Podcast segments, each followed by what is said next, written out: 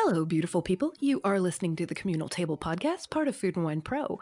I'm your host, Kat Kinsman. My guest today wrote the book uh, that is the reason that I am currently sort of shaking in my seat, vibrating at a skin level. Um, I've been reading Bryan Washington's uh, work in the New Yorker and other places for a while, and he, I, I, I don't know of any other sort of contemporary fiction writer who um, who uses food in such an intimate and thoughtful way as Bryan does. Uh, he's got a an absolutely devastating new novel called Memorial, and um, Bryan, thank you for coming to talk about it. Oh, thanks so much for having me on, Kat. Oh my gosh, yeah. This is. can you tell me where you're sitting right now, just so we can settle? Oh, of course, yeah, yeah. I'm I'm in Houston right now, staring at my puppy. Been, you know, quarantining in Houston since uh, early Tell us, February or so. who's this puppy? tell us about this Uh, puppy. oh yeah, she's about uh 10 months old now. So she, you know, it's Shiba Inu puppy, and she's just very, very, very polite around everyone else but me. But she's been she's been very lovely to, you know, spend spend this nice quarantine with. I feel like there are sort of so many pandemic puppies out there, and I have uh, I I have a ten year old dog and a three and a half year old dog, and I don't know Oh what I would be doing without them right now in this incredibly strange time. Your book is uh, how many weeks old at this point? I mean, it's old to you, but how many weeks have you been out I was gonna say like it, it feels a little bit like, you know, three years at this point, but I, I Right. suppose it's been about three weeks at this point. Yeah, just a, a day over. It's uh it's it's such a strange uh, thing. We were mm, sort of touched on this right before we we started recording. So my book came out a week after the 2016 election. So I know Mm, sort of what it's like to have a book come out during a really uh really strange time in in the culture and uh your book is getting such tremendous accolades and I mean am I correct in thinking the president knows who you are? yeah, yeah. I think that I think that our last uh, president is like at least notionally aware of Lot, if not of me Okay, so, Yeah. like, I and I said our president, meaning, like, the one who I wanna think about. it was like I hope not. Like please don't. Yeah. you know. Yeah, but yeah, yeah. It was uh, it was really lovely getting to see um the way that uh both Memorial and also Lot traveled, and particularly now, right in the midst so much change and so much upheaval and a lot of distress for, you know, infrastructural reasons, for a myriad of personal reasons from person to person. The fact that folks are taking time with stories, like generally, let alone, you know, Memorial is but really heartening. It's, uh might get a little emotional here. It is, um it's the only book that I have managed to read since the beginning of the pandemic, just because I haven't been able to concentrate on on anything. I do a lot of reading, but I haven't been able to read books, but I I wanted I knew I wanted yours because I just needed your words in my head, and it's, uh and you know i i lost my mother to covid um, during this so it's just this sort of extra extra punch in it if we can set the scene of what the the book is about i'm sure you have sort of elevator pitched this book so many times but i want to hear in your words just so people who haven't uh, read the book yet sort of know the basics of it absolutely, yeah. So the, the elevator pitch really depends on who I'm talking to. Like at some point in you know like the recent past like a year ago i called it a queer slacker dramedy and 82 people like looked up and said okay like that's interesting. So like i've been repeating that uh, my editor has called it like a rom-com with teeth which i quite like but i've taken to thinking of it as a book about a group of people trying to figure out what it means to be okay as a person within a collective and also just okay with themselves and the many different forms that connection and love can look like and take.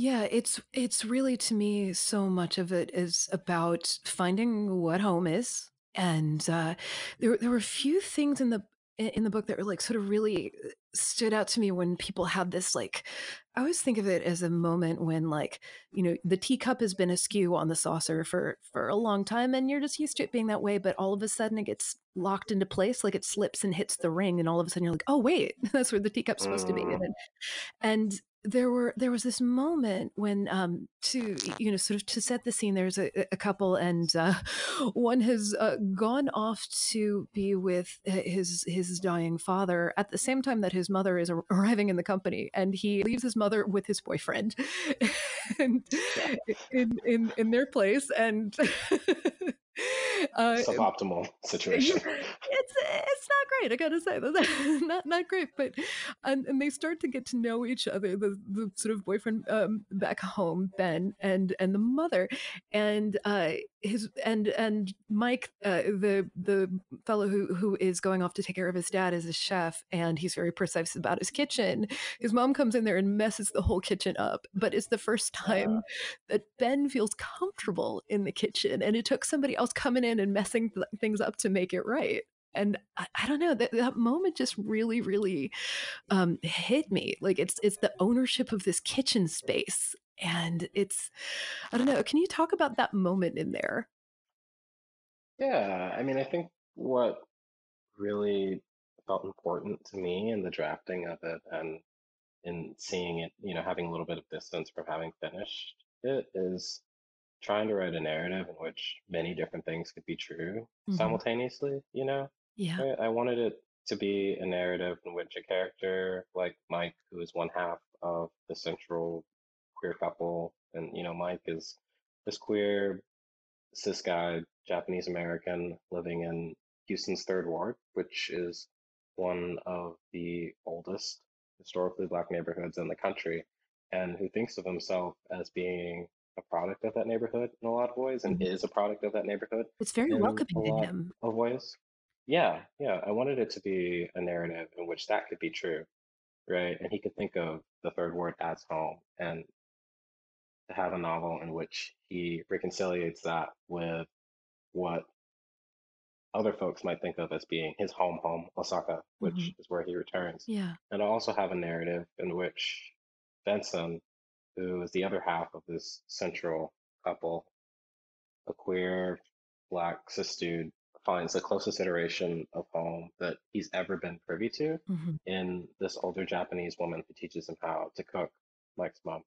And the idea of cooking felt really important to me within the narrative. hmm John Birdsall, who is actually like someone that I would not have written this book without having read his work, and that I'm just like generally a big fan, uh, who is himself like a queer food writer, read a really early copy, uh, but he, he's he's amazing. He's amazing. Like he read a really early copy of the book, and he called it sneakily a book about two young men who fall in love with Japanese food, and that is yeah, that's a reading that like I hold so dear because the idea of a book about connection and a book about communication, hmm for me at least, also meant a book about the lack thereof Yes. and the difficulty of connecting and the difficulty of communication. I didn't want it to be a text where it was, you know, debatable or not Ben and Mike had love for one another or whether or not they wanted to connect. Like I wanted it to be a book in which folks were approaching one another from a place of love and connection because that's generally what I'm taking toward reading. But the question of it came in the how. Yeah. And when words fail them, they turn to cooking Just cooking and and giving one another comfort. Yeah, exactly. Yeah, yeah, Yeah. yeah. Well, yeah, that's the other side of it, right? Like, like cooking is well, sort of, sort of a two, you know, lingua franca. But uh, I mean, the, the pattern yeah, throughout that I saw was like they, you know, both of the characters, no matter if they were which with each other or, or with another man, they would sort of uh, they they would not talk about things and sort of like instead have sex and like not talk about things. But then there was the aftercare meal that and is mostly omelets. Uh, there's I forget which one of the characters had stayed. oh, I think it was Mike had stayed over with with somebody, and he was thinking like I should make him, you know, something in the morning, and the guy only had like chocolate bars in his house. oh yeah, like a power bar in the fridge. Yeah, and that speaks to like a lack of care. Yeah, it's yeah, like really, really trying to play with the many different ways in which one could find care, like yeah, just as you said, and how what care means and what happens when care changes forms or when the care that you need or the way that you conceive of comfort or pleasure changes forms. And Mike's mom, Mitsuko, like she felt to me like from the very outset of like drafting the novel, like the emotional center of it hmm and like the heart of it. And she's the one character in the text who is constantly providing care and Yeah. comfort to those around her, irrespective of whether they recognize it hmm as comfort and care. Because just from, you know, the general outset, uh, she is a woman who is flying from Japan to Houston, which is a city that she had a less than great go Yeah. of the last time she was there to see her son, who immediately tells her, I'm leaving and I don't know when I'm going to be back to visit my strange father. And also, I'm leaving you with my maybe partner in this neighborhood that you spent no time in whatsoever, which is a I think a euphemism would be a tricky situation, like definitely less than ideal. And the first thing that she does is she cooks a meal for her and Ben, hmm and she creates a place of comfort and a place of solace from which to start their interaction. And she constantly does that. So really trying to figure out the different ways that cooking can create connection or it can make connections that are already there more concrete or how those connections can change form and also what happens when those connections or misconnections uh, through the kitchen was really important I mean, me. they leave food for each other. There are so many moments in here in this book of people leaving food for one another, bringing food for one another, and it doesn't have to be fancy. You know, one character meets an, another one, and he has some fast food in the car waiting for him, and he was, you know, he himself was saying like, "Oh, I couldn't wait to eat," but he, I think he also brought some for him too. It's, and these are characters who maybe weren't always taught that it was safe to um, express their feelings through words and instead do it a lot through gesture in a way that is really um, kind and caring in these in these really small ways. And you know i think so many of us go through life that way like we don't know what to say so we you know sometimes fuck it out sometimes feed it out Yeah. you know and but those are still saying something in a way that's really, really yeah, interesting to me yeah.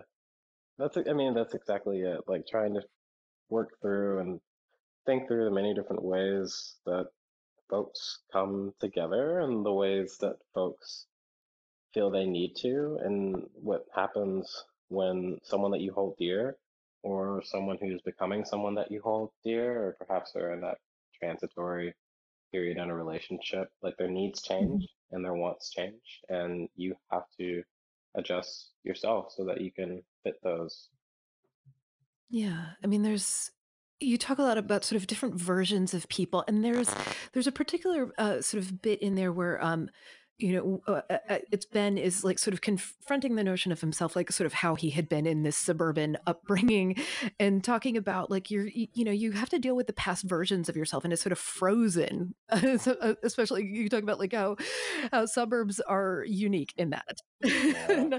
I mean, I came from, uh, I grew up in a suburban Kentucky, and when I, it's rare that I go back there, but when I do, it's like some, some part of me just freezes. It's right there. It's just right back to this super uncomfortable, like teen, you know, life that I had there, and it, it's like. Uh, and my body just kind of shuts down during this. And I got this sense reading this. Do you, you have suburban experience?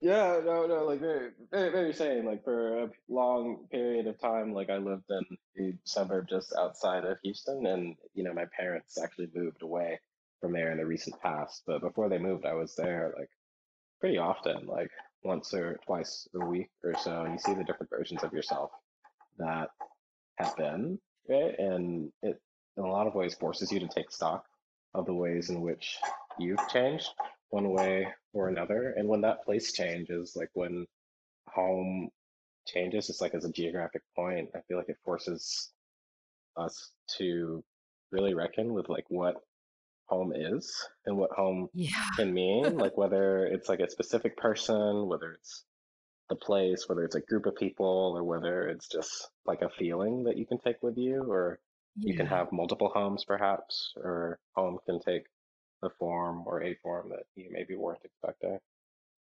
Yeah, and it and it can also be a place that you have a tie to that you've never been to. So, uh, so when Mike goes to Japan, he goes to, you know, take care of his father who is dying from cancer. This is not a spoiler. It's sort of Yeah. right there up front. And uh, but his he, you know, starts to work alongside his father in this this bar that is sort of by rights his and it sort of becomes his in a weird way and and he finds his place uh, sorry, my radiator is starting to hiss a little bit. If folks are Oh, listening, this is this is winter in New York, folks. oh, yeah, it, yeah. Meanwhile, like we just hit like high 50s, so I'm like very excited, but also like I don't want it to get any lower down here in Houston. oh my gosh, is it is it like grilling weather there? You know, I feel like every season is grilling weather in Texas to some extent. Like, I I don't know mean, if I, like I grill in the not, snow but in New York personally, but oh yeah, yeah. People, are, yeah, we just just need one excuse to to, to fire up like in a grill in any capacity. But, yeah, Yeah. I'm sorry for that aside, but it was just I just feel like at some point I might need to move my circumstance right here. We're all doing our best from home. It's you know yeah, we do. We're doing the best that we can. we're, we're trying. It's a new reality we're living in.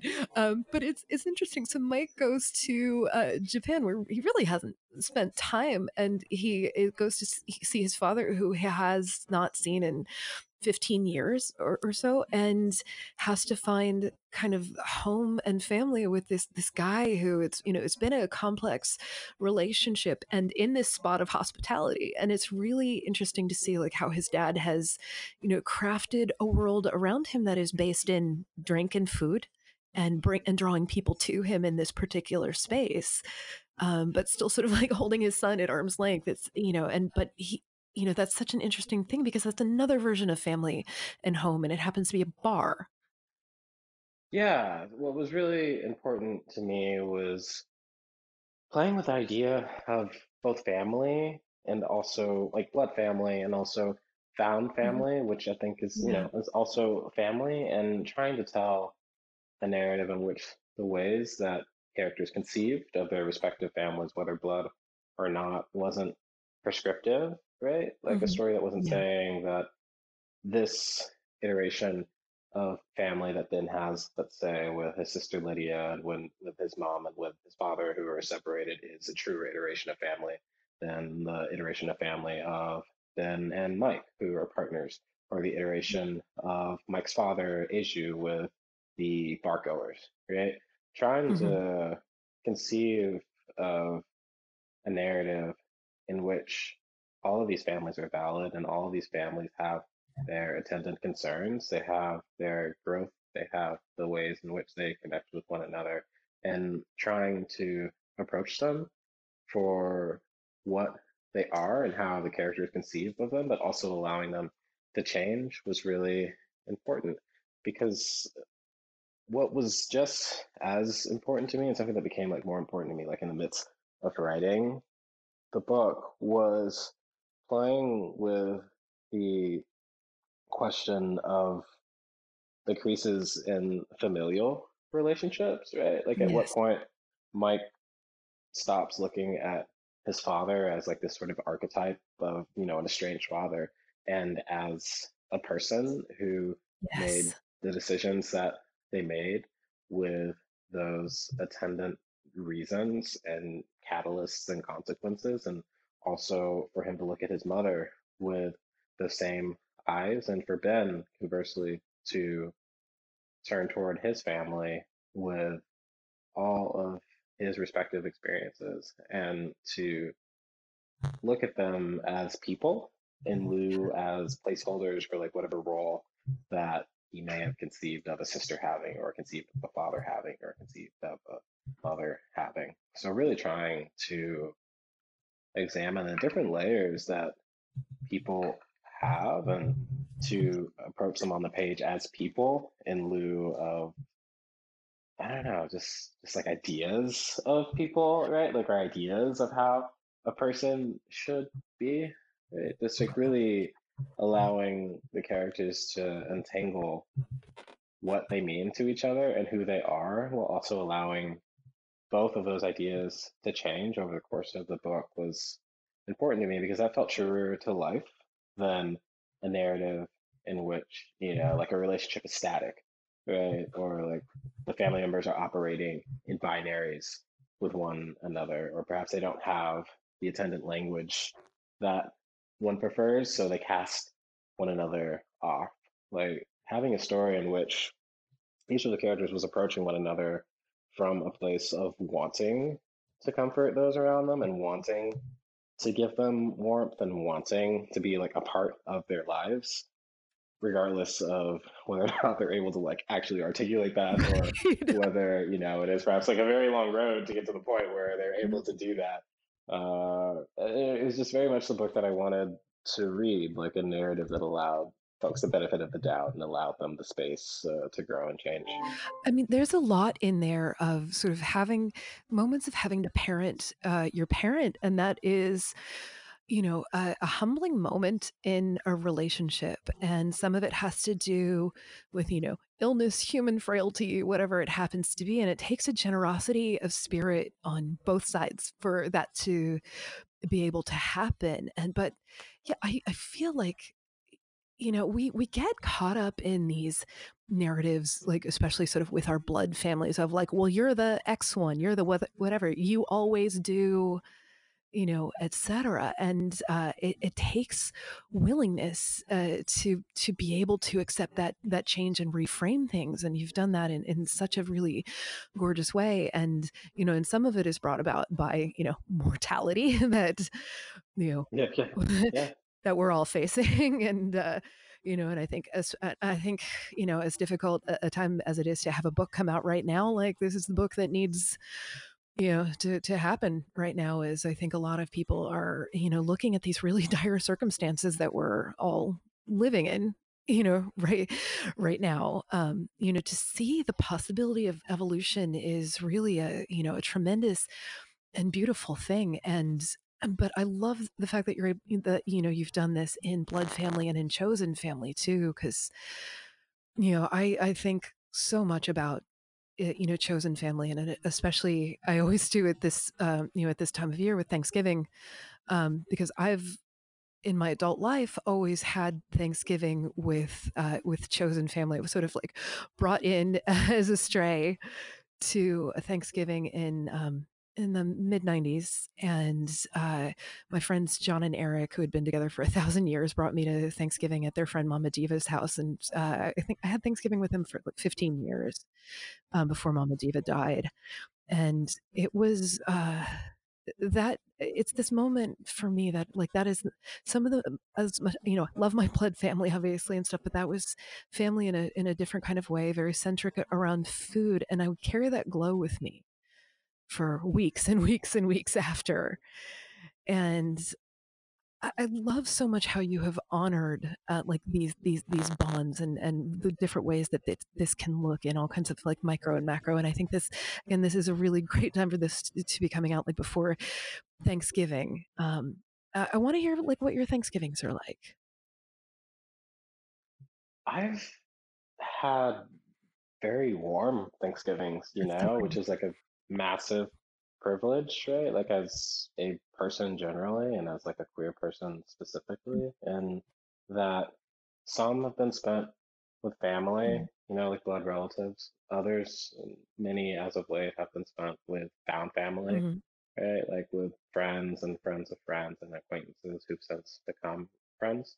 And more often than not, my Thanksgivings in my adult life, like have been centered around just the gratitude yeah. of the day and of the thing.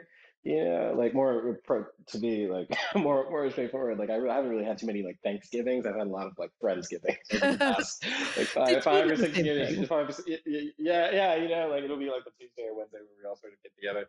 Um, and you know, I think that the general vibe has been one that isn't stuffy, you know? I mean, mm-hmm. I think that we've all, you know, my friends and I have gone out of our way to create an environment, whether it is in you know somebody's apartment, whether it's like I had uh, a friendsgiving at like uh, a K barbecue joint like a few years ago. hmm Um, I had a friendsgiving, um, I think uh, two years ago that was at this restaurant called Fufu Cafe in Houston, where you know no one could make it in the afternoon, no one could make it in the evening, so we just all got late night Chinese food at the, you know Fufu Cafe, and like yeah, yeah, that you know it was like one in the morning, and it was just like a really lovely celebration of mm-hmm.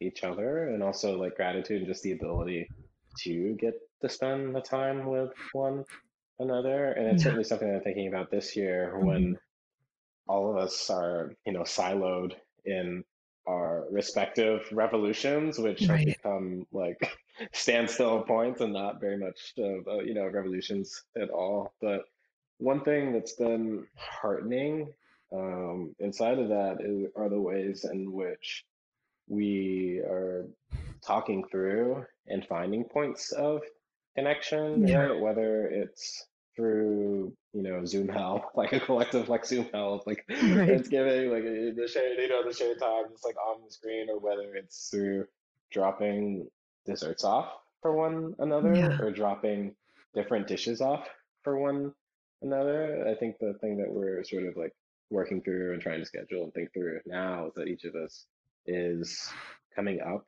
with a dish and planning to portion it off and to drop it off at one another's places. And by way of that, we'll have like an assemblage of like a Thanksgiving dinner, a simulacrum of a Thanksgiving dinner that's like shared from afar. So what's really been heartening are the ways in which folks are finding Yeah. those points of connection when they feel like deeply necessary. Like they're always necessary, but it feels like especially exacerbated this year, like at the end of like a very difficult year for any number of reasons, both personal and infrastructural and macro. And it feels strange Yeah. to be talking about like a book like at this time, like let alone like a book you like a, sort of, you know, yeah, yeah, you know, sort of like coming back to like to like your own experience, like in 2016.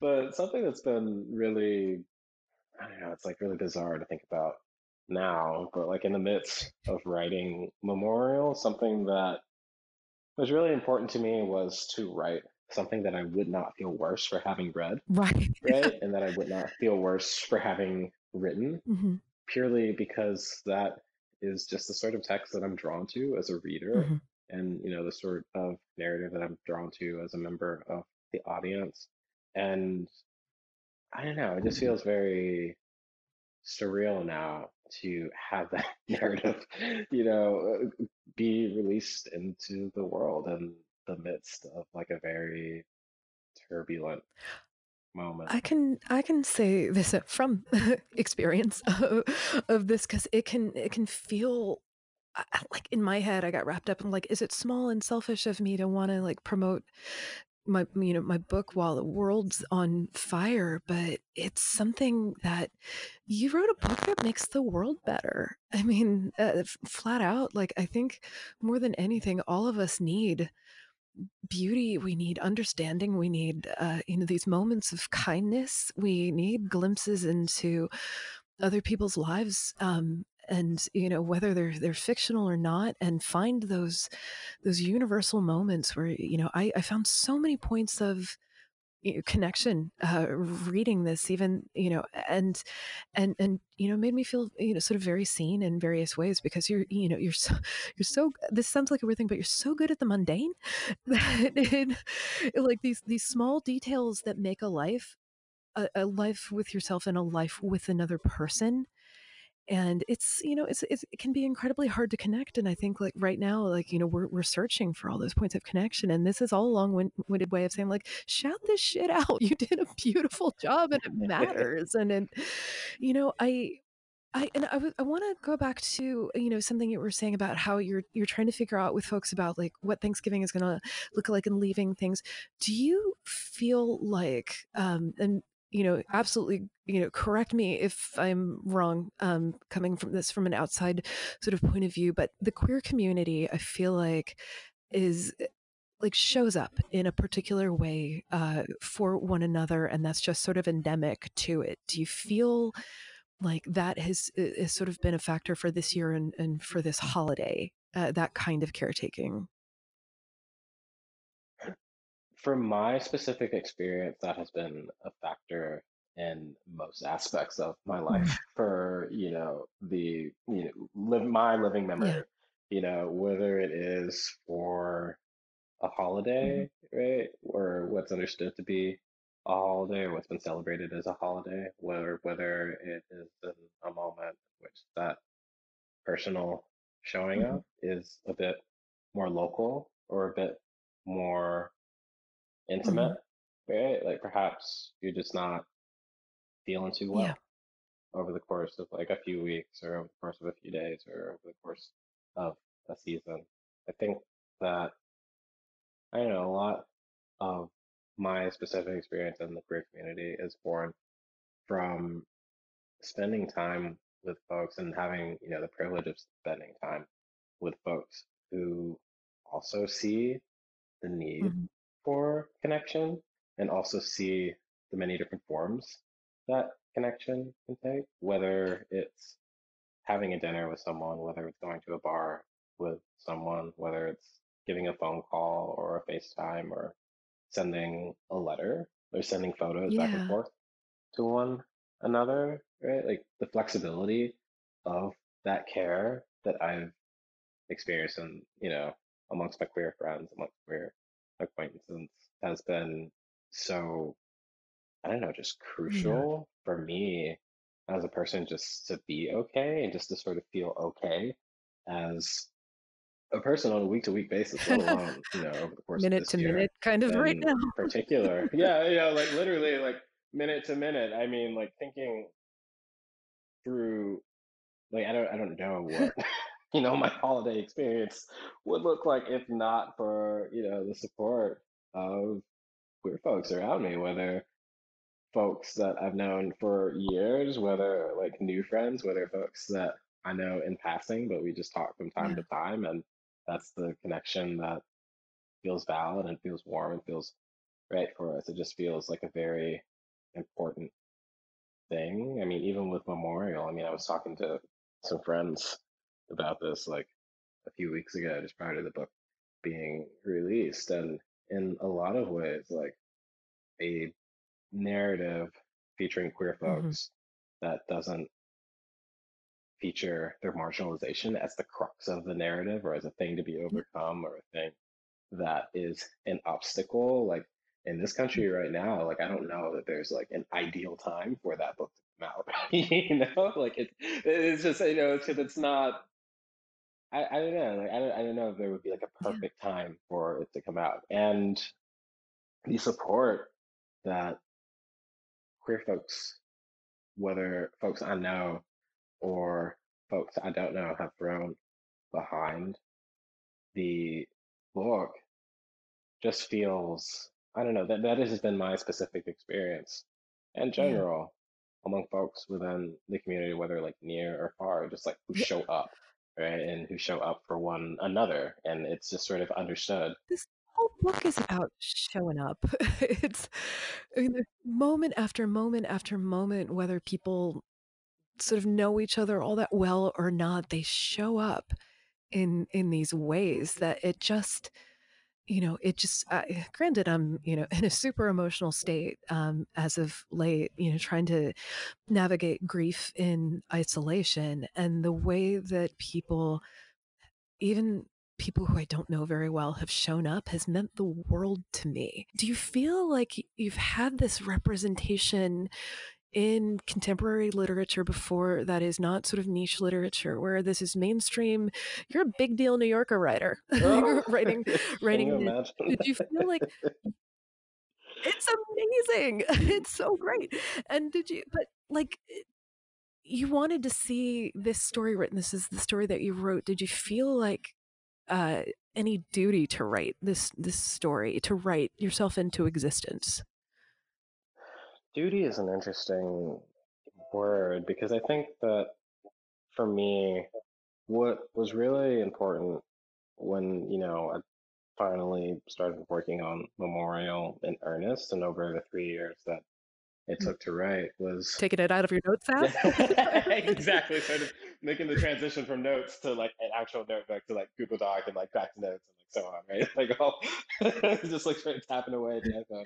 Um, but yeah, what I don't know, what felt like so pivotal to me was to write the sort of book that I wanted to read and to write the sort of book that mm-hmm. I wanted, you know, or I thought that my friends might enjoy, like one that might make them laugh or that might make them feel.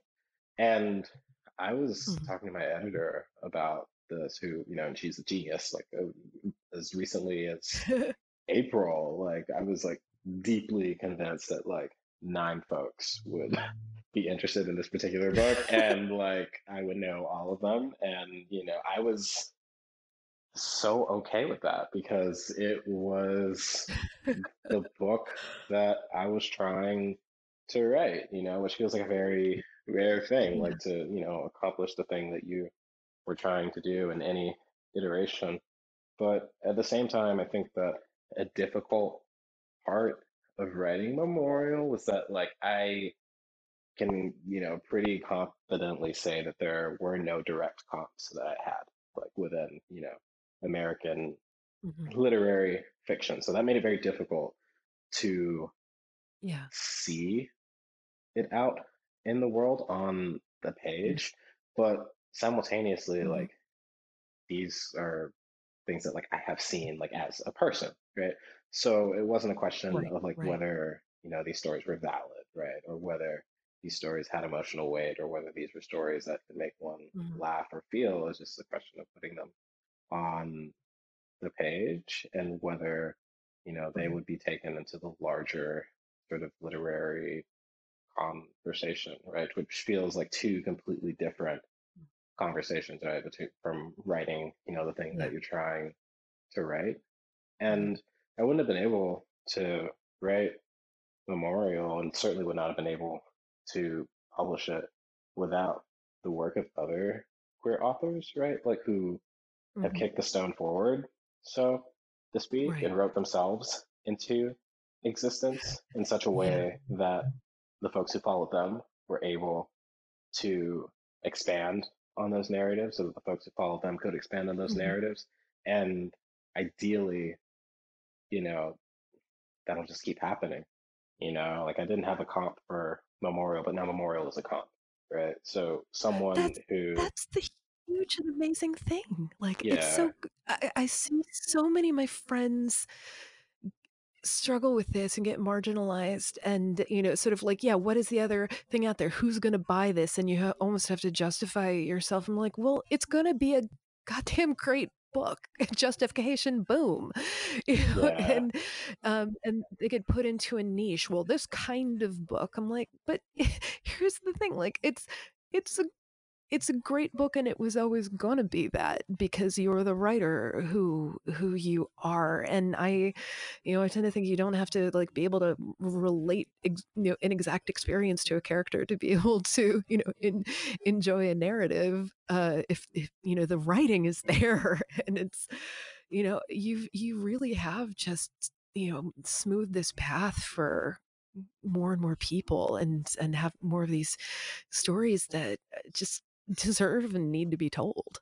I mean, yeah. this is it's like a it's a strange no it never feels like that when you're yeah it never feels like that when you're right. doing it right it isn't like weirdly like it doesn't feel like very much pressure because like I, I, mean like for me again like if like my you know nine friends had read this book and they were into it then I would have been happy right like they read very early copies like back in January and they were into it and like I was happy. So everything else that has happened since then as far as like seeing the book travel and you know seeing the places that it's gone is warm and it's lovely. But really trying to come back to, you know, what interests you I think is so important. And what's really fascinating to me, you know, it was fascinating for a lot, and it's been especially fascinating for this book, is that the way in which a narrative that features characters from marginalized communities can, you know, mm-hmm. on the front end be seen as, you know, niche or perhaps only appealing to folks that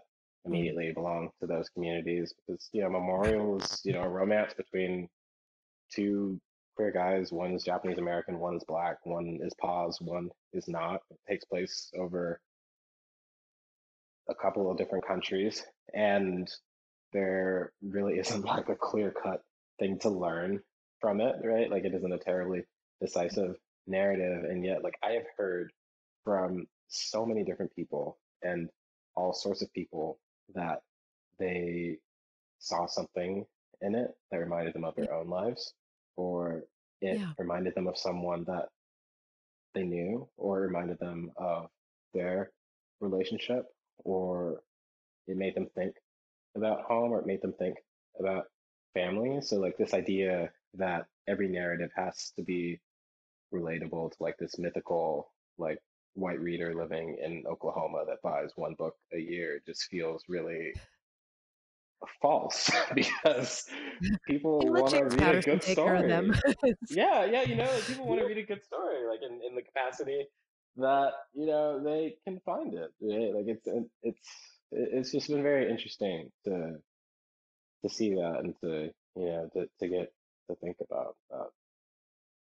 I mean, I'm a cis straight white lady in her late 40s, and uh, I found so much in there of like I know these people like I you know the the main characters Ben and Mike like I felt like I know them like sort of like slacker gay dudes kind of messy who you know sort of making ill-advised hookups and uh, you're trying to figure it out I'm like I've known these men for decades and watched them find a home, find each other, make some bad, you know, mess up mistakes and solve things with fucking and food. And I'm like, I know, you know, and, you know, and it just, it, it made me feel, uh, I don't know, there, it, it creates these really intimate spaces in this apartment that they share in this bar that Mike's uh, dad has and Mike's um, you know, dad's home and, and stuff. It just keeps,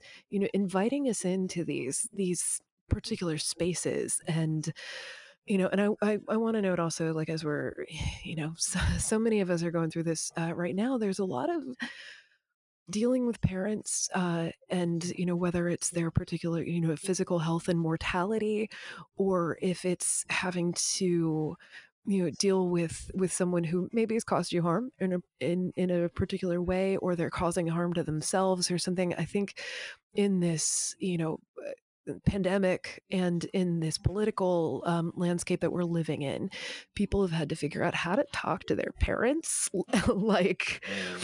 In in a different kind of way there isn't the same kind of maybe safety that some people have grown up with and they've seen their parents become alienated through polit- from them via politics or you know so many of us have lost parents uh, during this. And i feel like a, some of those rules have gone out the window and I, I have so many friends who are taking care of their parents right now and I don't know if that's a factor of age, pandemic, combination of of all of these things, but I think feel like it's laid bare. And like I think every parent in this is kind of a mess in, yeah. in a way that is real.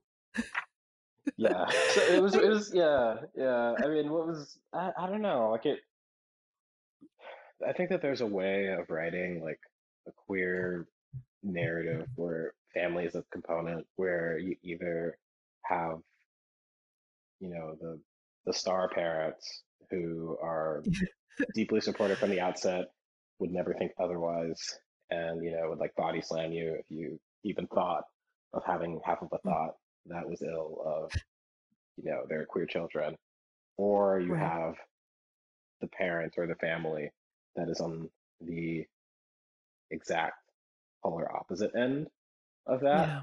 where their bigotry overrides everything else within the narrative and at yeah. least in my particular, you know, experience and, you know, just among the very particular experiences of my friends, which are very singular, neither of those narratives feels true, right? Like the mm-hmm. overwhelming majority of the time, at least in my particular experience, and among folks I know, it's somewhere in the middle, right? And right. where in the middle can, you know, vary really wildly. but writing a narrative in which characters weren't sequestered into hmm binaries, and maybe more specifically, a narrative in which the relationships that you know these queer sons had with hmm their fathers and their mothers isn't sequestered in the binaries was hmm a narrative that I wanted to read, you know? And Yeah. so the characters as fathers are able to grow in line with their sons, Right. They get And therapy sometimes. yeah, yeah, and you know, and the sons are allowed yeah, the sons are allowed to have the choice to grow hmm closer to their fathers because I didn't ever want to position the narrative or the characters in a place where the reader wasn't aware that it was a choice that they were making to come closer to one another and to learn about Yeah. one another and to see the needs of one another because it is an active thing that you have to do. But to write a story in which characters are actively doing it and where that journey isn't a straight line, where they do fuck up and make mistakes and hurt one another and have the hmm opportunity to come back and try to comfort one another and to make it right and to try not to do it again. That was the sort of thing that I wanted to read. Yeah. There's some there's some pattern breaking that goes on in here, and it's really delicious to see. you know, people can evolve and and and change and get past their discomfort and um, also accept the people who you know their blood family members have brought in as you know surrogate children or surrogate yeah. parents and you know it's such an inter- such an interesting and complicated uh, thing the sort of like jealousies that you know that can happen in there like what are you trying to do here was i not enough for you but like it's it all works out and there's a moment in which the you know a couple of the families fuse together and because you know i'm looking i'm you know reading it in this particular time frame i'm thinking like what must thanksgiving look like with all these characters around Oh the my lord, table yeah. Yeah, yeah, yeah. I was, I was saying, yeah. I had to like re reread like bits of it like fairly recently when there, there was a moment when you know the, the families come together, and I was just like, "Good Lord, like what would you know, what, like what is like, what does that look like?" But I don't know the possibility of connection and the possibility of coming together and the choice of coming together outright. That just feels so important to me and yeah feels like such a deliberate action to make, right? Like to make changes in your own life and in your own yeah behavior so that you can comfort the folks around you. I don't know. It just seems like a very palpable, tangibly warm thing, you know? And it feels so foreign right now, the notion of getting to be around the table uh, with with people um, and and having that that thing. I think absent ritual, you know, it's it, like this year is hard. You know, I'm you know going through mourning a parent without you know any of those rituals. I'm having to tell my friends who are in my pod that they've you know invited some people outside of it too and it's too many people for my comfort and i uh, this is the first Thanksgiving that I will not have had. Um, I'm just going to have it with my husband, where I haven't been around, you know, my collected and chosen uh, family and stuff, and that is kind of a hard. So it was almost felt like an indulgence when my brain went off into like, what would this table be like with people physically around it? And, but it also feels like a goal like and it is just like this sort of wonderful indulgence and if you would indulge me for a second further here if they did do this what would be on the table Oh, what would what would be on the table? what's I this think look like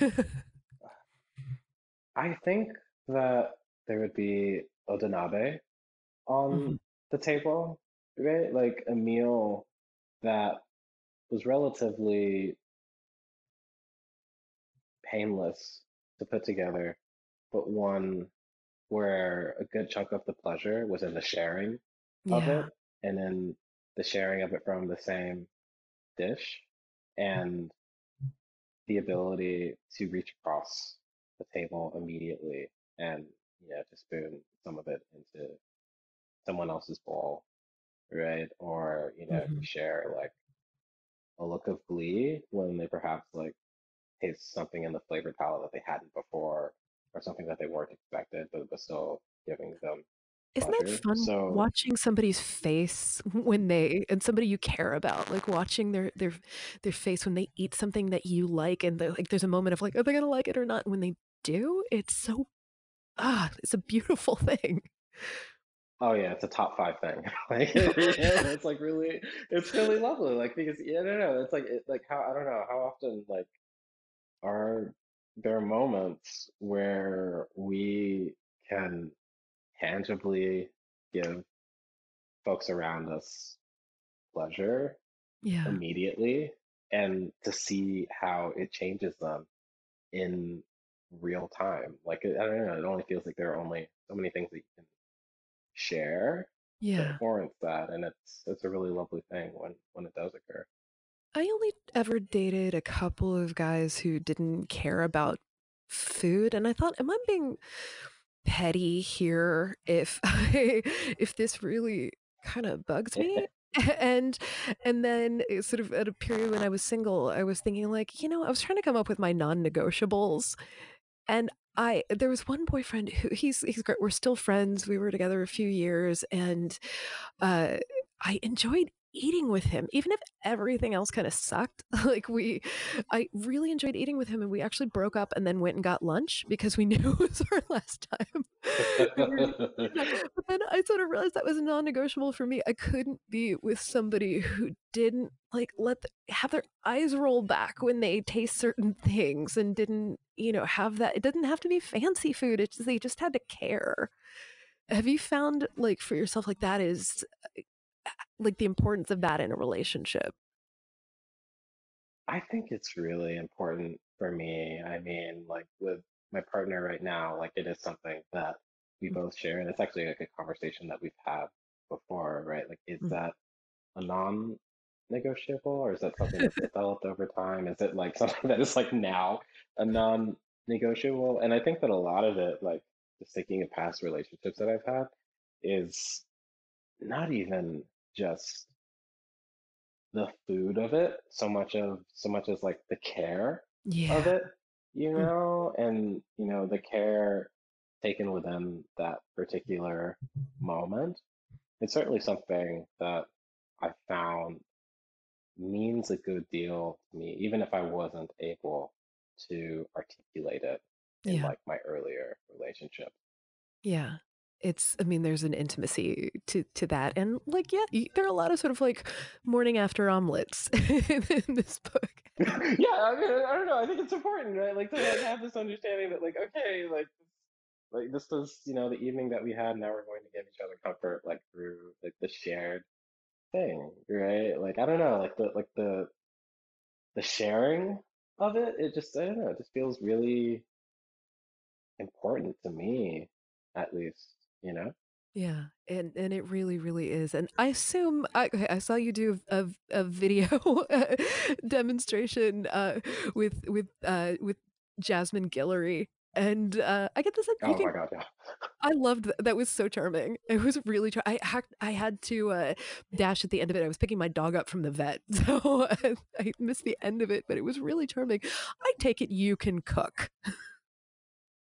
I I have been known to to, cook in the kitchen. Yeah, yeah, yeah. You know, like I, I just I yeah I just aspire to be like a like a like a, a home cook that can you know make make things that that give the folks that care about pleasure. That's like my that's like the goal for me. Oh my gosh. I mean, I just I can't wait for more people to, you know, the the book is still like a tiny little baby. It's a little three-week-old baby. And I I know. oh my gosh. Uh, actually, I'm gonna if if you're cool with it, I'm gonna send you, uh, Sara Benincasa wrote an incredible, uh uh, piece about like I I know you've been through the book process before, um, and stuff, but it it's just a really thoughtful thing about managing your emotions at the time, and I'll I'll send it to you. Oh my God, yeah, that would be really helpful. The book the book talks about the really postpartum helpful. of the book, and it's it's really it's really intense, uh, all those feelings around it, and especially since you're deprived of being able to go on tour and all that kind of stuff. Um, but I just I can't wait for more people to read this. I I want the Netflix series or whatever prestige network you happen don't want to deal with imagining who's going to be the culinary supervisor on it. And please have Janice Poon do the food styling on it. Like, oh, it's really exciting to think think about. Oh, I want this for you, and I think it's. I mean, I really think it's going to happen, and and I just to folks listening to this, like you know, I know it's uh, you know it's mostly sort of an industry audience, and you know other people too, but if you are you know, especially somebody who works in a restaurant, and I know times are incredibly tough right now and you're alienated from your usual circumstances and stuff and if you want to get lost in a book that gives a damn about food in a really important way this is a book for you. It's you know the character's a chef it's it's just it's really really special and you're you know precise in your details about this and uh, you know as well and i just think like that's you know that's an audience who needs to know more about this book and i have uh one last question for you which is oh, of course. Yeah, on this, uh, you know, this you talked about you're each making Thanksgiving dishes and stuff. What is the dish without which it is not Thanksgiving for you? Oh, wow. so for me, actually, it's jerk chicken. Really? You know, that is, yeah, that's like my cardinal Thanksgiving dish because I grew up in a very white neighborhood, but like the street that I grew up in on and you know the street immediately beside it was like deeply diverse, right? So like our neighbors were Japanese, they were Mexican and Mexican American, they were Iranian, they were Filipino, they were from like so many different places. And when we would come together for Thanksgiving, there would be like the obligatory turkey. Mm-hmm. No one wants turkey. Somebody's house. and and and that's the exact thing, right? Like that regardless of like whose home it was in, the turkey would be like center stage on the table with everyone sitting around it. And it would largely be like untouched because on the counter beside it, there would be pancit. There would be kimchi fried mm. rice. there would be these roast, this most like delicious roasted meats. There would be so many different offerings that folks had brought that were dear to them, and that really felt like the spirit of the thing, like the spirit of the holiday. Mm. And my mom would always make jerk chicken, and she would make the seasoning by hand. She would marinate it for however long. Mm. And it was just something that really felt pivotal and feels pivotal to the holiday for me. So, really trying to be conscientious now that I'm like silent to myself for this particular Thanksgiving in, in some capacities about trying to take that care with you know this particular dish as I find a way yeah to you know offer it to my friends and you know folks that you know we care dearly for one another feels really important like now as ever yeah Bryan i hope you get to have that and get to share that and i hope that you get the best feast i mean and and i hope you end up with a gazillion dishes at your door and really get to enjoy that and i you know and folks listening to this go to your independent bookseller, your local uh, indie. Oh please, yeah, yeah, please. IndieBound. Like we're gonna, you know, we always we have to put the Amazon link in in this because you know this is just what we have to do. But also, I'm saying to you in my own words here, go to IndieBound and figure figure out what your local bookseller is, where you can go and get this uh, get this book. Set up a book club with with with folks and uh, book Bryan on your you know to, to your Zoom or uh, you know how however these things are uh, happening right now for tours and stuff. Because like again, like this this book really it made my light my life brighter in this moment of darkness and i just can't wait to see that you know flickering ac- across the land even more. You've done something really beautiful and special and i'm so grateful for your time. I am thankful for you. Thank you so much Kat. I, I just so appreciate it. Thank you so much to our guest today, Bryan Washington. And please, buy memorial, um, indie bookstores are really great. Maybe consider doing that. They need a lot of your help right now. And, uh, you know, like I said, it's really, really hard to have a book come out at such a strange time, but Bryan's book makes the world better. And uh, give it to everyone you know for the holidays. It's just so great. And and follow more of his writing. Read his previous book, Lot.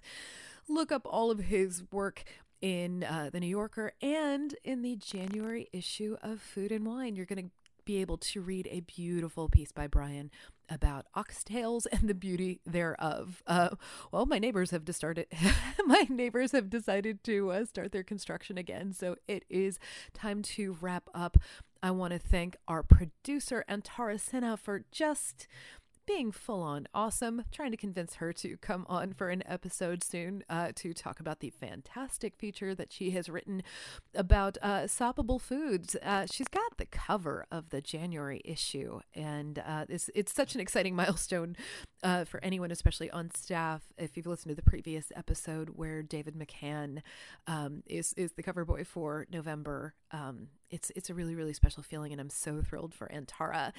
And you know what? This is part of Food and Wine Pro. This podcast is and that is the part of the website, this podcast, the magazine, and someday when we can do in person events, it is part of that as well. And it's where we're really focusing on uh, people in the industry, the people who get food to you, uh, whether they're they're chefs, they're restaurant owners, they're farmers, they're front of house folks.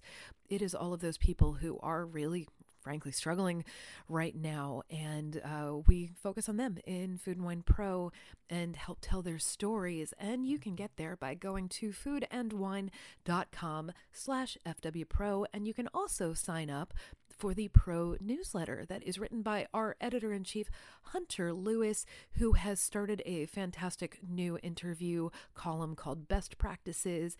And it's all about how people are reinventing during this time and figuring out ways to really you know, lean into what they, they do well and change their business model so they can keep afloat during these incredibly difficult times. There is a link on the Food Wine Pro page to sign up for that newsletter. It arrives in your inbox on Fridays, and we gather the most relevant news of the week along with the uh, links from our incredible uh, associate restaurant editor, Oset Babur, who really just does a fantastic job every week of getting together the news you need to know. And also Kelsey Youngman, who you heard on a previous podcast. She is also a certified meditation instructor and we share with you the mantra that she has brought to the table at our Monday morning meetings. Um, and it's just a really great way to set the tone for the week and give yourself something to focus on. And uh, thanks to the Food and Wine team in general and to Sarah Crowder for always getting the images together for this. I'm so lucky, incredibly lucky to work with a really great team of human beings who uh, help us do this podcast and get through every dang day. uh, it's it's getting through the days right now, isn't it? Um, it's not always the easiest thing to do, but we are trying. Um, part of what gets me through is having these conversations, making this podcast, and they will keep letting me do it if it, uh, you know, if people listen to it, and you can really help out with that by sharing it with someone you care about, uh, to going to Apple Podcasts or wherever you get your podcast and leaving those stars and those reviews. That helps us uh, float up the, to the top and helps more people hear us. And it lets us keep doing this uh, podcast. And if there's somebody who you think I ought to be talking with, I'm pretty easy to find. I am kat.kinsman at foodandwine.com or I am on Twitter at kitten with a whip and I am pretty easy to find and I want to hear what you care about. You know what I care about? I care about you taking care of yourself. Until the next time.